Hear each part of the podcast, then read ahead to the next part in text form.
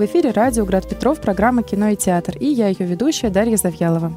Сегодня мой собеседник, преподаватель философии Артем Гравин. Здравствуй, Артем. Здравствуй, Дарья. Здравствуйте, уважаемые радиослушатели. Сегодня у нас э, выбор такой, фильм выбран очень летний. Э, все, большинство людей, наверное, соприкасаются так или иначе летом с землей. И герой нашего выпуска сегодня — фильм Александра Давженко «Земля». Это мы аж перемещаемся в 1930 год. Да, и а, можно удивиться этому выбору. Вроде бы такой в чем-то совсем уже, совсем древний фильм, а в то же время мы почему-то о нем хотим сегодня говорить. И я думаю, весь наш выпуск станет таким плавным объяснением и ответом на этот вопрос.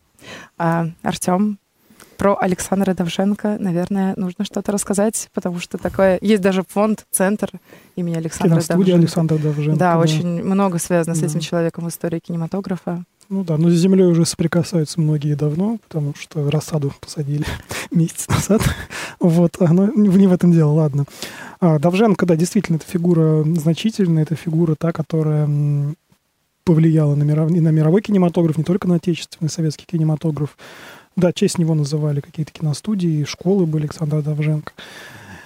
А, ну, я расскажу о его судьбе. Она достаточно необычная. Наверное, она сможет объяснить нам последствия понимания фильма, потому что фильм при всей его такой мифологичности и кажущейся отвлеченности от э, реалий, тех, которые происходили в 30-е годы, на самом деле очень личный и очень общественно-политический, как э, потом об этом э, писал в своих заметках Давженко. А Давженко родился в конце XIX века, 1894 году. Он был в многодетная семья. И в, одной, в одном из своих воспоминаний он написал так, что э, мам, его мама родилась среди песен, но всю жизнь переживала плач и похороны.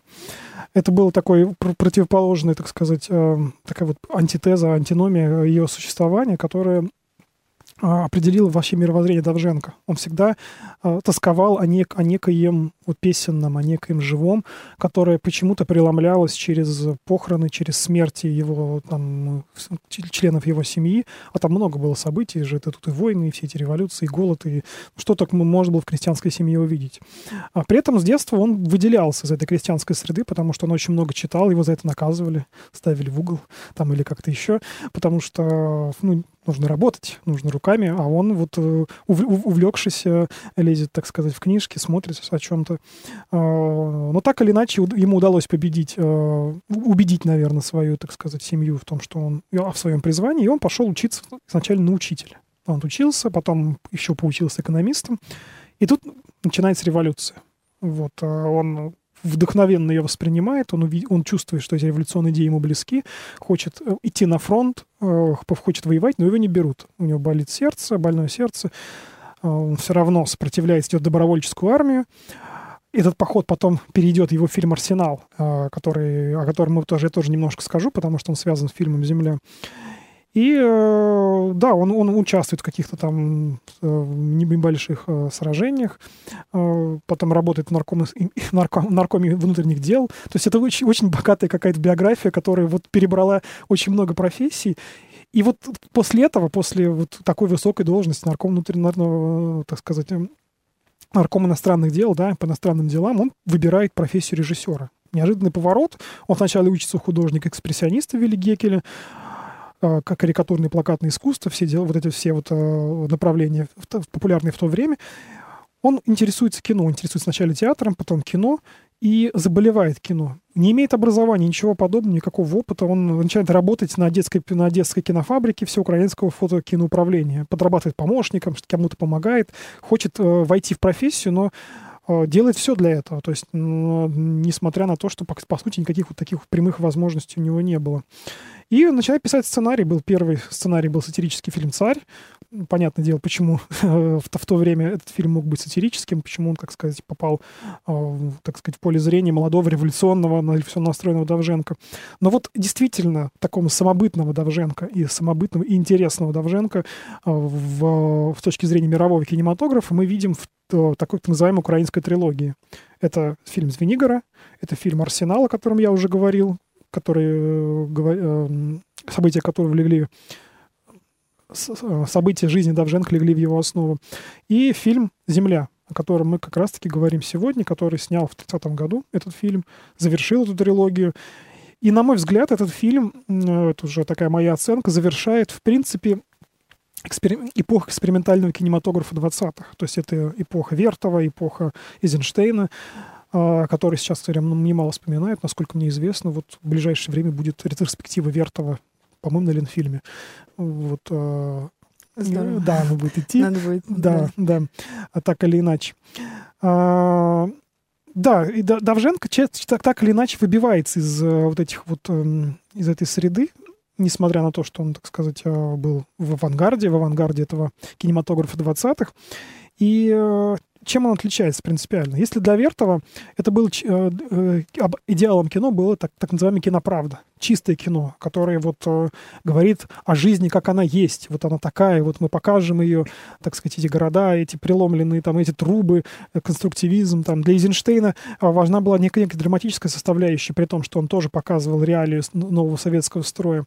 А для Давженко исходя из его фильмов, самым важным оказывается действительно такая ну, несколько импрессионистская эстетика. Вот чувственность, э, чувственность его фильмов, она с, при, при первом же просмотре Земли это, это прям бросается в глаза, потому что э, зритель сразу же видит какое-то вот ну, совершенно фотографические изображения. Или песенные. Ну да, или песенные, потому что ну, фильм, хотя не звуковой, жаль, да, он как будто бы звуковой и цветной, несмотря на то, что он не мой и черно-белый, но но весь звучит, фильм, весь фильм звучит, чувствуется, что как будто бы есть звук настоящий, ну там хотя музыка играет, конечно, фоном, если мы сегодня смотрим этот фильм, и как будто бы он цветной, то есть он такой насыщенный совершенно фильм, э, ну, я бы сказал, что уникальный для, для, того, для того времени. Даже те фильмы, которые снимались на похожую тематику позже, там Медведкин снимал «Счастье», это совершенно как бы не, не, не, в один уровень не становится.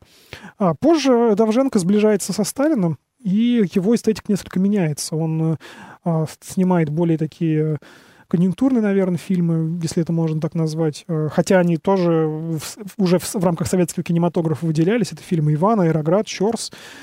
И э, несмотря на, то, на это сближение со Сталином, Сталин же и уничтожает его карьеру.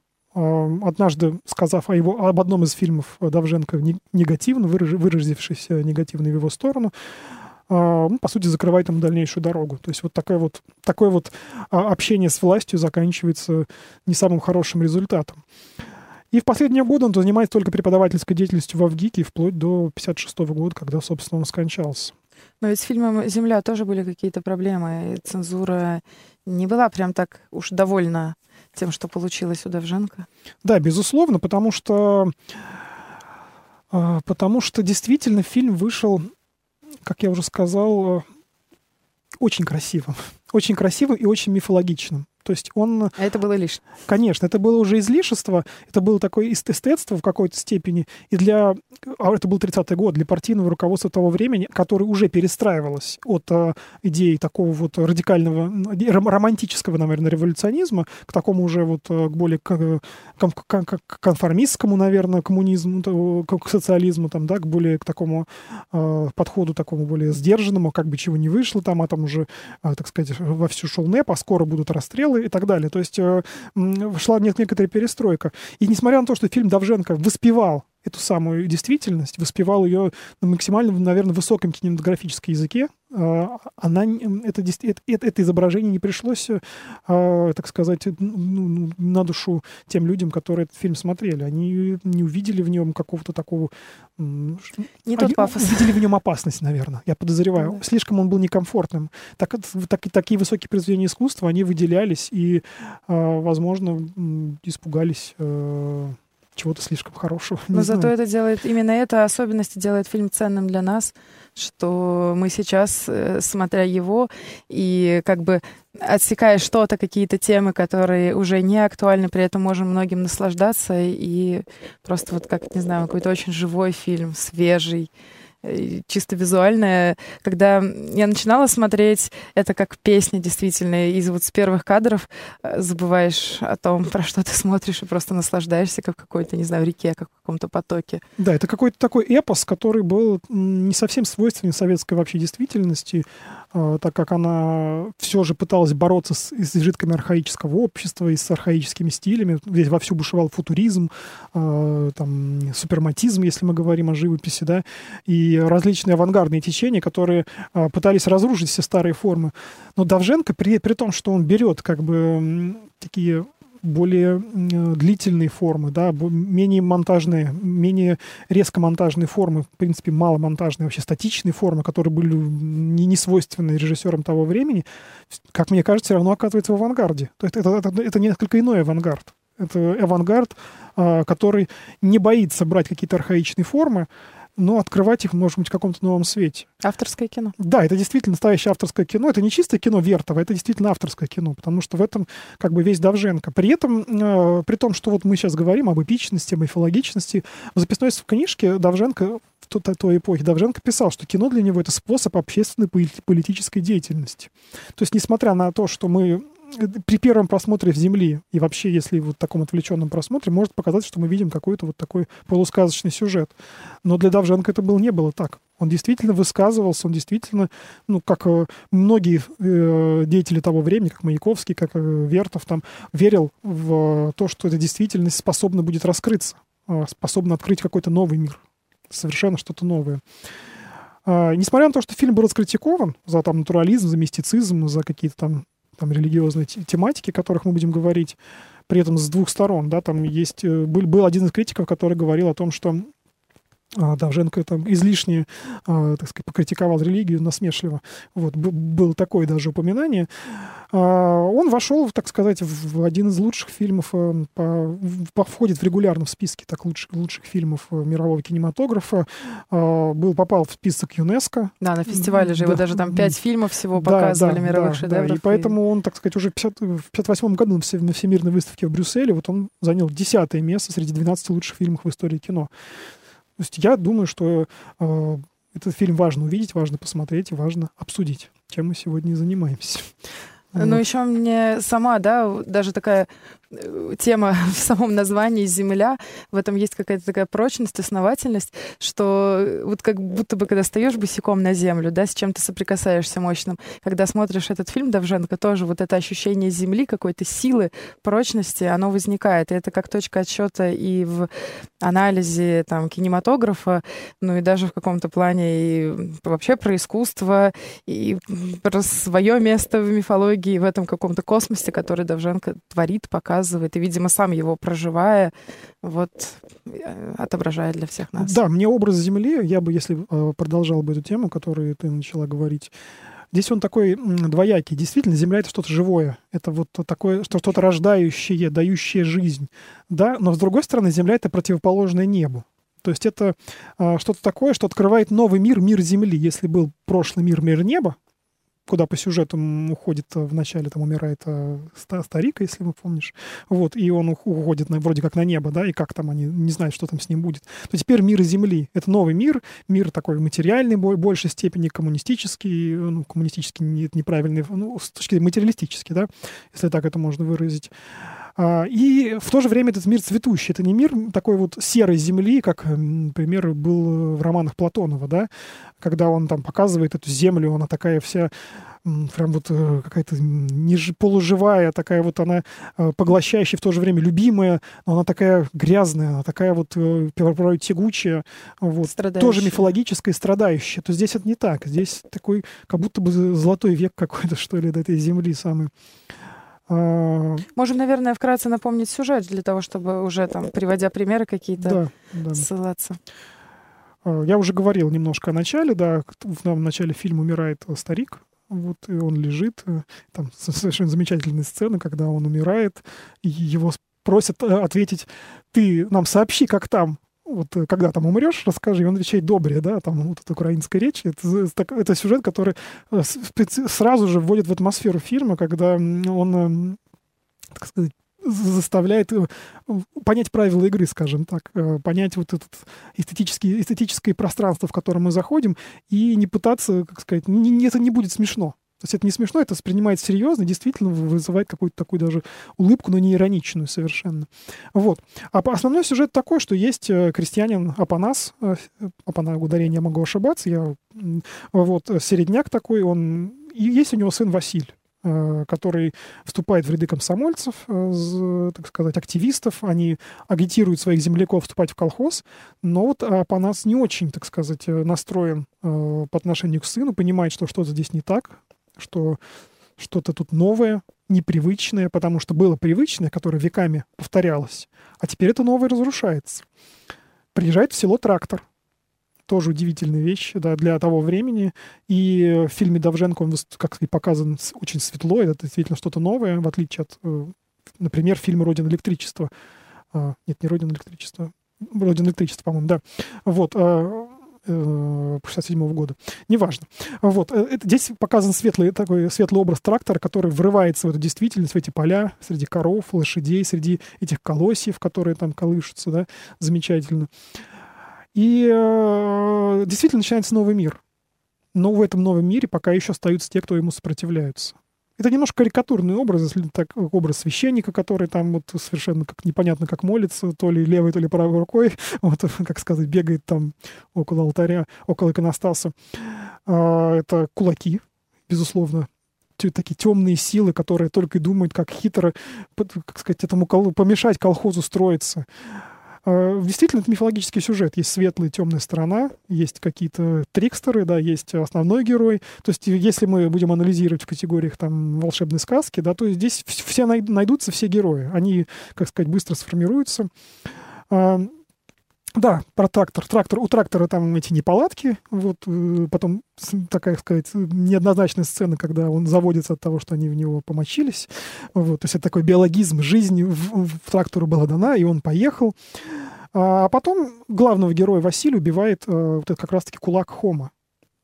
Причем убивает его в момент такого его наибольшей взлета. радости. Да, у него взлета уже все произошло. Так сказать, новый мир на пороге, он уже здесь. Э, все вокруг цветет, и происходит убийство, которое э, является там, одновременно жертвой, и которое заставляет уже всех теперь подняться, э, вот, как сказать, и этот мир дальше строить. Вот. При этом у Василия там, сейчас мы поговорим дальше о сценах, когда есть девушка, на которой он хотел жениться, она страдает, и вот, собственно, это, кратко, э, это кратко сюжет. Но э, все-таки вот его краткость, она не передает того, наверное, мифологического накала, о котором э, мы можем говорить, рассматривая этот фильм. Ну, мы обсудим это, когда будем говорить непосредственно о сценах этого фильма. Да, я даже думаю, что э, и слова наши постараются сказать, но, возможно, mm. и не скажут, потому что фильм э, действительно вот, черно-белый, но при этом цветной, беззвучный, а при этом наполненный каким-то звучанием самой природы этих людей. И, э, ну, это удивительно, как это происходит, да, что вроде бы такой понятный, заранее предсказуемый сюжет, а ты вот в этой волшебной сказке внутри, и это действительно волшебство. Э, можем начать, наверное, да, с самых первых сцен. Опять же, земля в центре и землю, э, и человек в землю уходит, да, вместе с каким-то старым миром, и комичная фигура э, пожилого тоже человека, который приходит к могиле и пытается послушать там, как ты, Семен, да, да, да, прислушивается. А детишки уже, как всегда, есть э, контраст. Молодые, те, кто будут жить, они смеются над ним, как-то там чего-то прячутся за соседней могилой. Э, и в этом нету какого-то злобы, такая ирония, да, и какие-то ну, картинки такие, да, веселые да, да, конечно, картинки. Да. И все вместе в каком-то, не знаю, таком чуть-чуть лубочном мире, где, в принципе, злодеев-то вроде бы и нет. Есть несогласные, но они тоже смешны э, в чем-то. И есть такой вот настроенный романтический Василий, у него потрясающая улыбка. Как раз его улыбка сильно отличается э, от мимики других героев, актеров.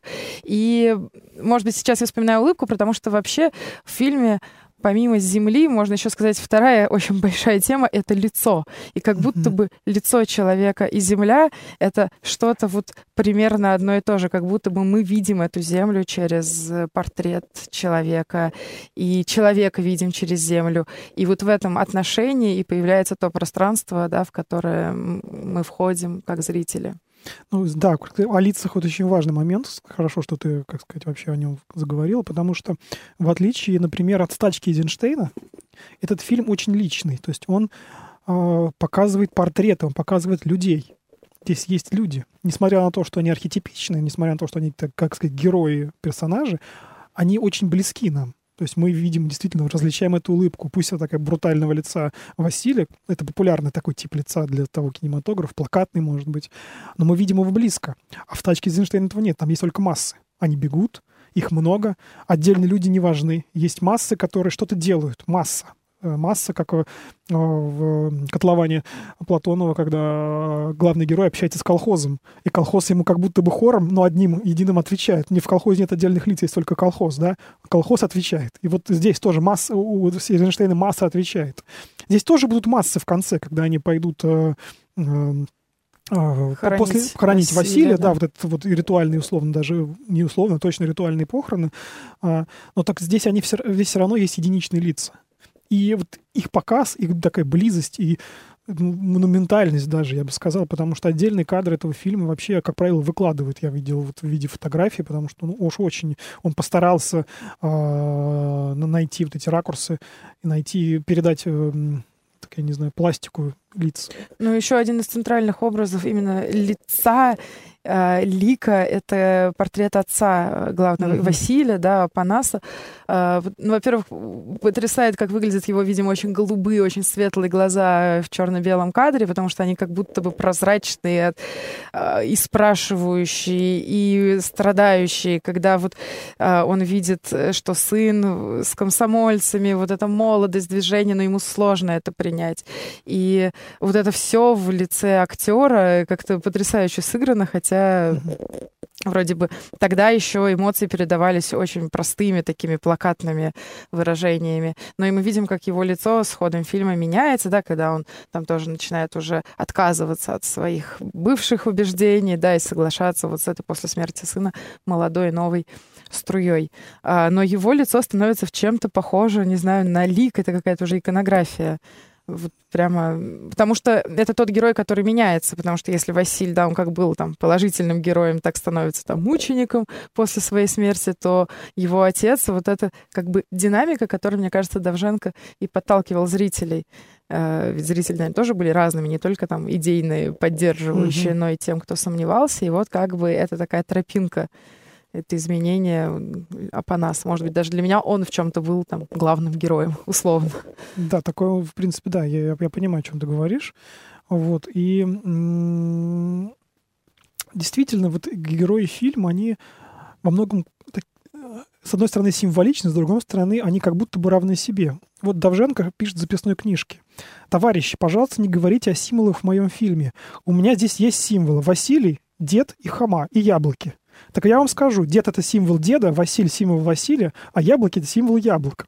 Он пытается нас увести от какого-то такого расширенной интерпретации, хотя она напрашивается. При, э, ну, она напрашивается так или иначе, потому что мы имеем некоторые знания относительно там, устройства каких-то мифов, сказок и прочих. Вот, но он пытается нам сказать, что они и самоценны как таковые. То есть эти а, герои, они сами по себе ценны. Их, у них действительно есть нек- некие лики вот как ты говоришь об иконографии, да, ты сказала, вот, это действительно как будто бы такие иконы своей эпохи.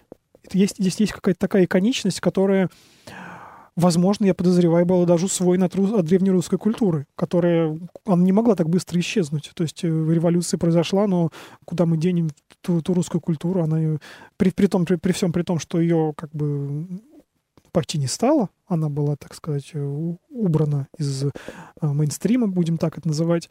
А, так или иначе, она сохранилась в, режиссерах, она сохранилась в их эстетическом восприятии. Давженко, наверное, наиболее э, в данном случае использовал, наверное, наиболее близкое такое вот иконичное изображение героев. Я об этом тоже, кстати говоря, вот когда-то думал. Но и это вписывается, наверное, вообще в контекст самой мифологии фильма.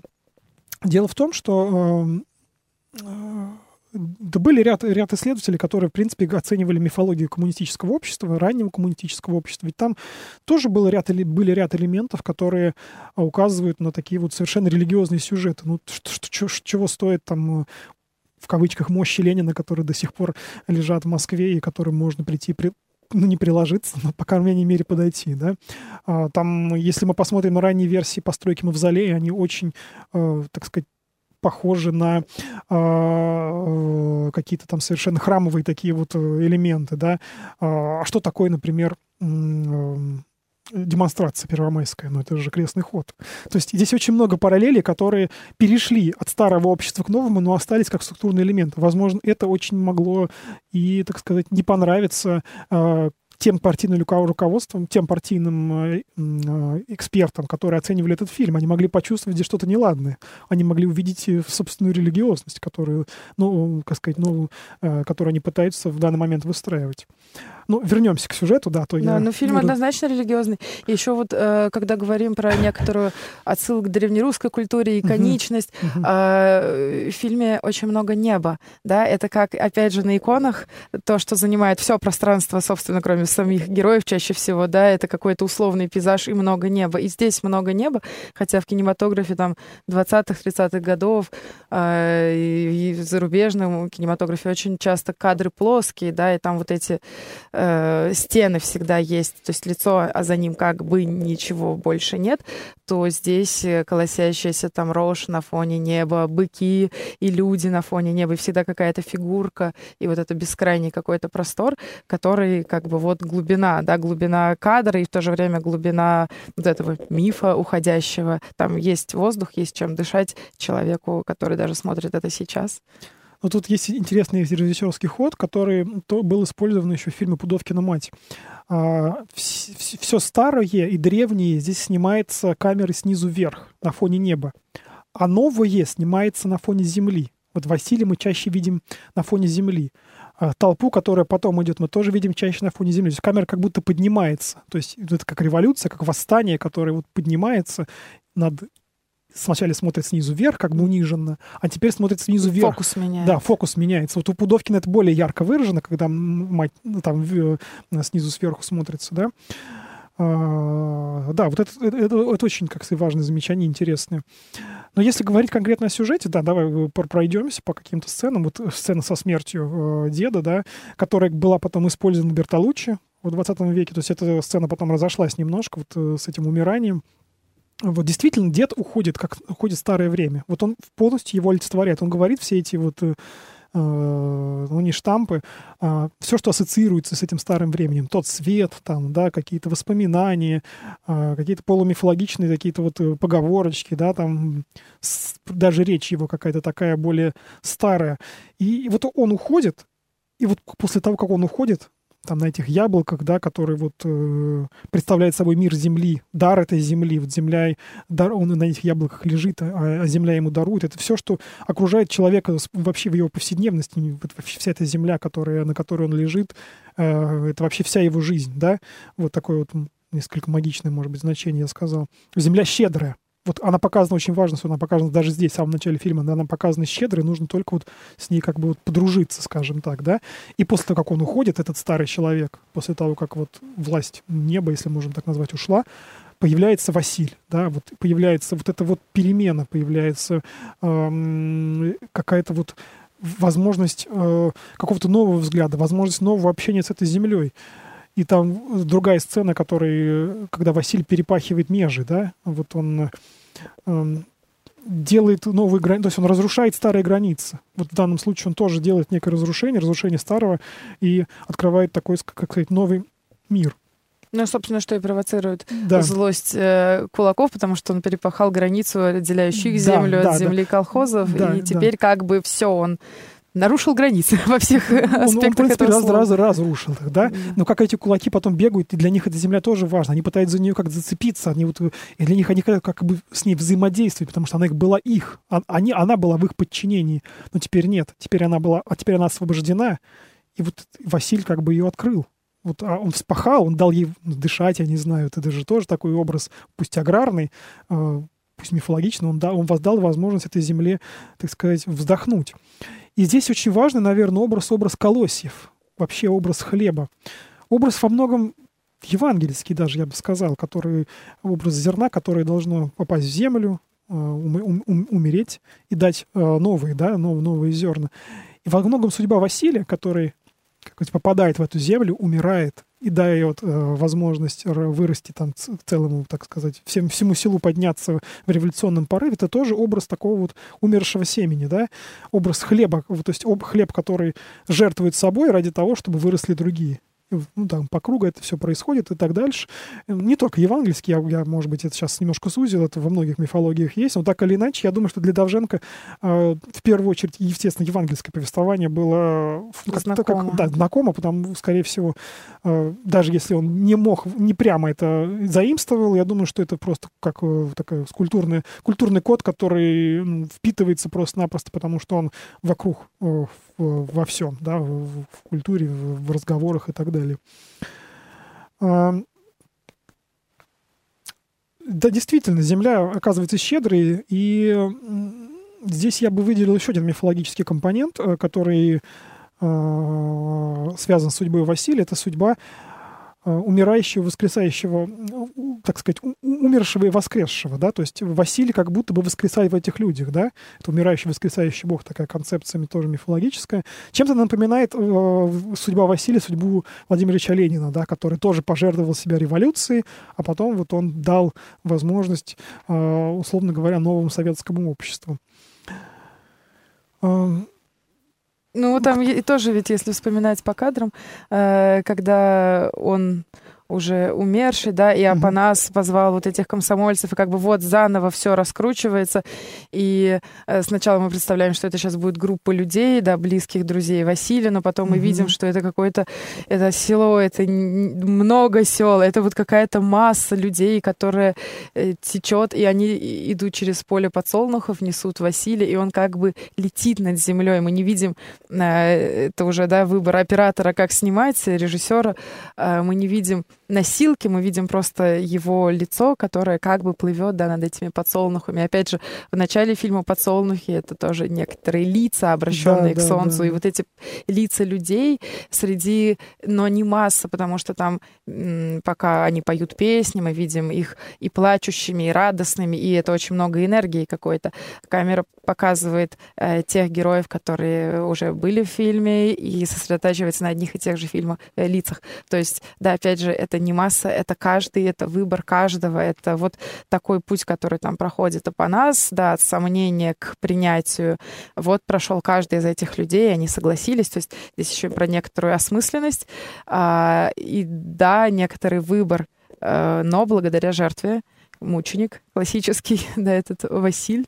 Э, но при этом нет идеи, что как хорошо, когда человек умирает, потому что мы видим его как такой противовес, да, контраргумент этой смерти, его девушку, которая очень страдает.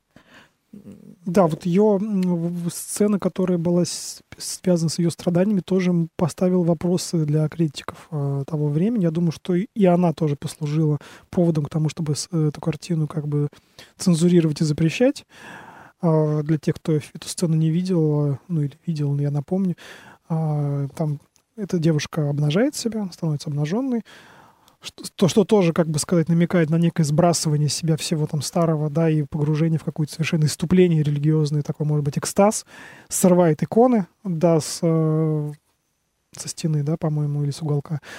И вот она бьется, бьется, там чуть ли не волосы на себе рвет. А действительно, ее поражает ужас. Ужас от того, что герой умер. Она не может этого принять, потому что это ее муж, а, будущий, планируемый, да. А, и э, вот ее ужас, с одной стороны, с другой стороны, компенсируется спокойствием толпы, которая идет, которая поднимается, э, как бы в, готова отплатить за эту жертву, отплатить построением вот этого нового мира. Теперь уже не одним Василием, который был как, а, как сказать, ледокол, да, шел впереди э, их э, в авангарде, да, а теперь в массовом смысле, да. Но мне понравилось и вообще, э, как не только мне, наверное, многим, кто смотрит этот фильм, э, момент с танцем Василия. Когда вот он идет по этой дорожке и неожиданно начинает танцевать. То есть, если до этого фильм очень напряжен, так а, в его смысле, да, он думает, он, э, как сказать, чует подвохи какие-то, да, он постоянно его преследует какая-то его... У него перед, перед глазами эта цель, цель революционная, да, пусть она немножко лоспытчата, неопределенная, то здесь он приходит к тому, что цель достигнута. Она, как минимум, земля э, открыта, земля дышит, кулаки, так сказать, уходят, и все. И он понимает и пускается в этот такой вот, э, Это тоже ритуальный танец. Я не могу иначе это трактовать. Пусть Давженко там не соглашается и предлагает мне не трактовать его так, но, но это по-другому нельзя понять, да? А, это действительно такой танец, который а, вот, заставляет ликовать и радоваться всему вокруг. То есть мало того, что земля рада, она там дает яблоки, а там колосья, а, много э, пришел там трактор, она вспашена, там, да, все прекрасно, теперь танцует главный герой. И именно в этот момент появляется тот самый предатель. То есть вот этот момент максимальной радости и максимального предательства, они как бы здесь сочетаются.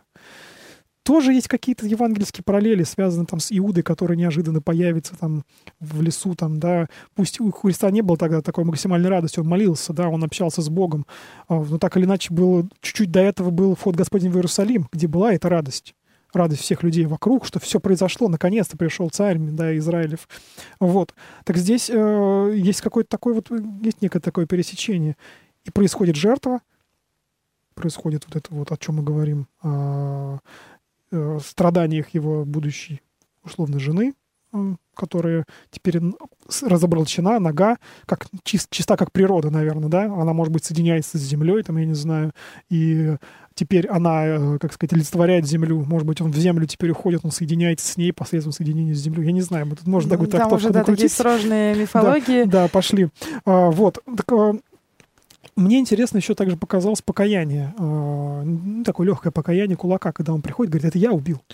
Даже нелегкое. Как раз ты сказал про Иуду, mm-hmm. и здесь тоже можно продолжить это сравнение, потому что он приходит так же, как Иуда э, раскаивается, но его раскаяние как бы никому уже не нужно, mm-hmm. потому что поздно. И здесь он сначала и вроде не раскаивается, а вроде и он оказывается один, он оказывается отторгнут от этой толпы, от общего движения, то есть он в некотором смысле противопоставлен самой истории, и в этот момент ему страшно и одиноко, и он не может зацепиться за землю, потому что он потерял сцепление mm-hmm. с процессом, каким-то. И э, это очень такой сильный психологический момент, э, потому что, да, если фильм как-то сложно с собой соотносить, то вот здесь, ну, прямо к герою как-то присоединяешься, потому что оно физически очень пластически, как играет этот актер, да, как Давженко ему прописал, э, очень сильно, да, вот он крутится на месте, пытаясь головой как-то врыться в эту землю. И невозможно, да, потому что это можно бы, либо быть вместе с землей, либо быть против. И он э, пытается их удивить, напугать, вызвать гнев на себя, но, опять же, нет соприкосновения, они уже в другом процессе, они прославляют там героя, будущее какое-то. Мне показалось это очень сильно, и ведь все это происходит в параллели. Четыре действия, а, люди поют песни, как хор, да, некоторые uh-huh, тоже античные uh-huh. трагедии, тоже uh-huh. есть хор, они оплакивают uh-huh. и в то же время радуются. Герой мертв, но он теперь кто-то, полубог какой-то. А, невеста страдает, потому что она потеряла, и этому как бы страданию нет выхода. Потому что, мне кажется, чуть позже э, в кинематографе она бы уже присоединилась к общему хору и была бы там главным лицом, плачущим, но она бы была уже там. Но здесь она тоже от них отделена, потому что она потеряла, и это невозможно восполнить. И в этом плане как-то Давженко, мне кажется, очень честен, что смерть все равно ужасна. Если старика мы провожали как прошлое, и это было нормально, это естественно, но когда умирает молодой, это все равно ужасно. Это провожает будущее. Да, как будто бы... Но в то же время есть, да, зерно мгновенно прорастает.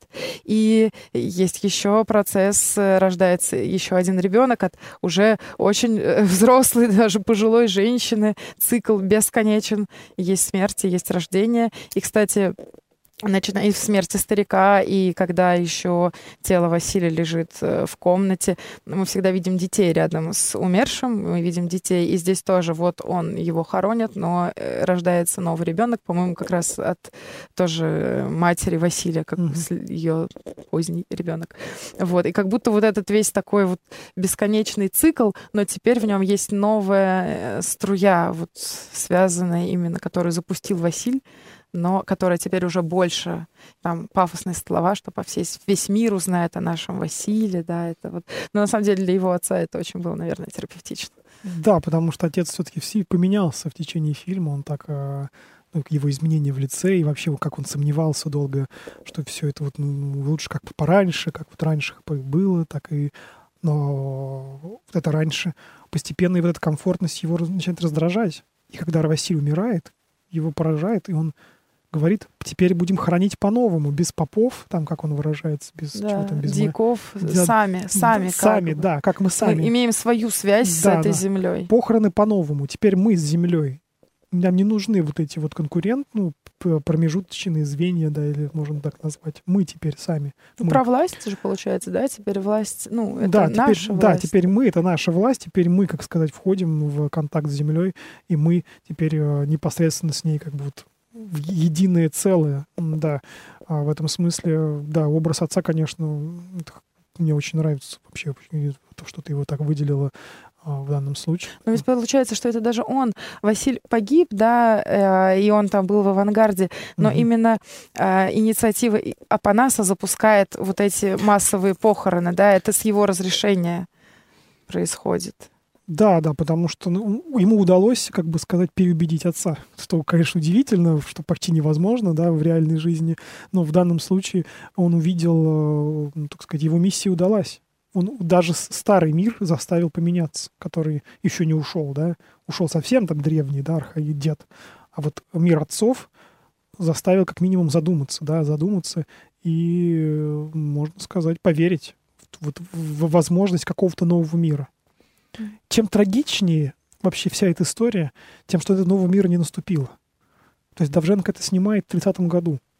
Но этот новый мир, а, от него останутся только мечты.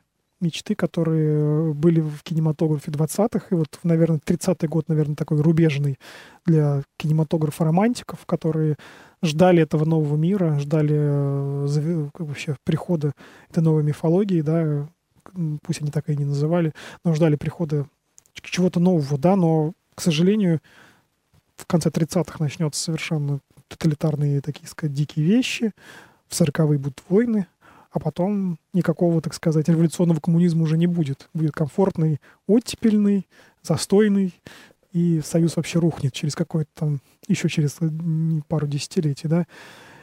И люди так и не получили землю.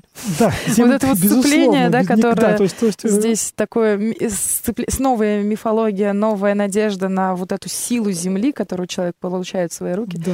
она оказалась несбыточной, и она все равно не произошло. Даже хуже. Ну и произошло все только хуже. Я думаю, даже показательно то, что критики того времени отвергли этот фильм, как будто бы они сами в это не верили.